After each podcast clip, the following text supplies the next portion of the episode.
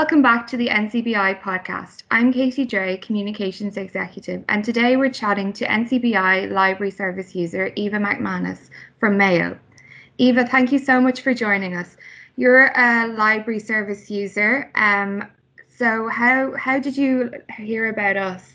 Originally, I heard about uh, NCBI in the United States. A friend of mine, um, her husband availed of the service there, and she suggested that because I was having difficulty with my reading, my eyes were getting very sore from uh, from reading a lot, uh, that I would check it out here in Ireland where I live.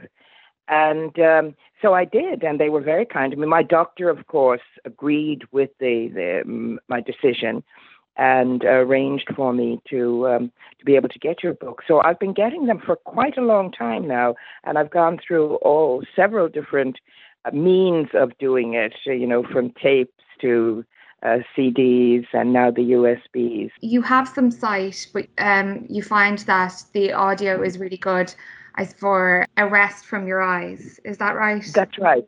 Yes, yeah. because I can only read maybe for 20 minutes and then my eyes get really very bad. So the audio um, really works for me.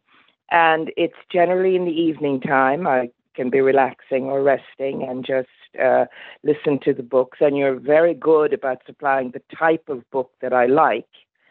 So um, sometimes it actually puts me to sleep, and I'm always trying to find out where did I leave off in the book. So uh, but it, it's really worked out very, very well for me. And I've been able to catch up on a lot of books maybe that I had read when I was much younger or books that I hadn't read and had planned to read. Oh, that's great. That's really, really good. Yeah. Who's your preferred author or what, what type of books do you like to read? Well, it's more the type of book. I must say I'm very fond of biographies and autobiographies. Um, I like travel books because I have traveled a great deal. Um, I'm also very, uh, I like a good detective novel or a good spy thriller. Um, and that's pretty much um, around. Then the classics, of course, uh, some of them that I may not have read for a very long time. And some of the readers that are on the books are really very, very good.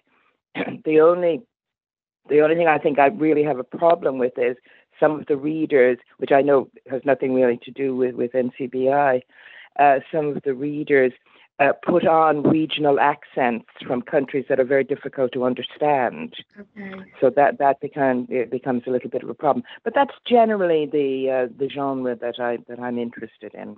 You were saying there that there is good variety of books from the NCBI library. Have you found that you've been able to get a lot of the books that you have asked for? Is that how it works? So you'll request well, yeah, initially I, I didn't really realize uh, I'm not very good at reading directions. I usually kind of read them if I have to, and uh, um, I I just kind of uh, you know generally gave you the, the ones that I was interested in. But of late now, the library has been very good about sending me uh, the the type of books on the computer. So I have made a selection on that. And um, I suppose I should update it every once in a while because you're very good about uh, about supplying the books to me. Okay, brilliant. And um, what what are you listening to at the minute? It's, it's about a girl who goes missing in um, in Corsica, oh, and uh, it, it's it's very exciting. Actually, I'm enjoying it. That's great. And um, mm. when so you you've gone from getting tapes to CDs and now on to USB. So do you have a it's a special piece of equipment that you put the USB into? Is that how it works? Well, the library supplied me with a, a small box that uh, that uh, uses the the uh, USB, but I also still get some discs, okay. and I um, I have my own uh, player that I use them on. And which do you prefer? Do you prefer the the CDs or the USB? Um, they both have advantages and disadvantages. The advantages I find with the discs, at least you come to the end of a disc, and then you know if I fall asleep, it stops, and I don't have to worry about it. You know, I know where where I've been. Excuse me. but with the USBs, sometimes you know the forward and the the reverse uh, it skips too many chapters. So if I've fallen asleep listening to a book, I may have to go back and listen to two chapters that I've already heard to get to the third chapter that I fell asleep on. Okay, okay. So you can't skip. So it possibly would be better if there were, you know, if you were able to fast forward or reverse um, to, you know, lesser chapters. Okay, that's something. definitely they could look at. Um, mm. you, have you ever availed of getting magazines read or um, newspapers or anything? You're in Mayo, so maybe the local paper. Is that something that you would maybe be interested no. or you've had no. that? No. I'm not at all interested in that. I uh, I get enough of the local and international news in the way that I feel is appropriate for me. Yeah. Okay. That's fair enough. I think you can be mm. overly bombarded also with news. It's nice to have yes. some books to dive into. Did you have to make a lot of adaptations in your life when you began to lose your sight, or have you always kind of had a lower vision? No, I think it's just with age. I think, you know, by the time I'd reached 40, I started having to wear glasses. But mm. uh, the, the uh, actual discomfort in reading it didn't come on for quite a few years.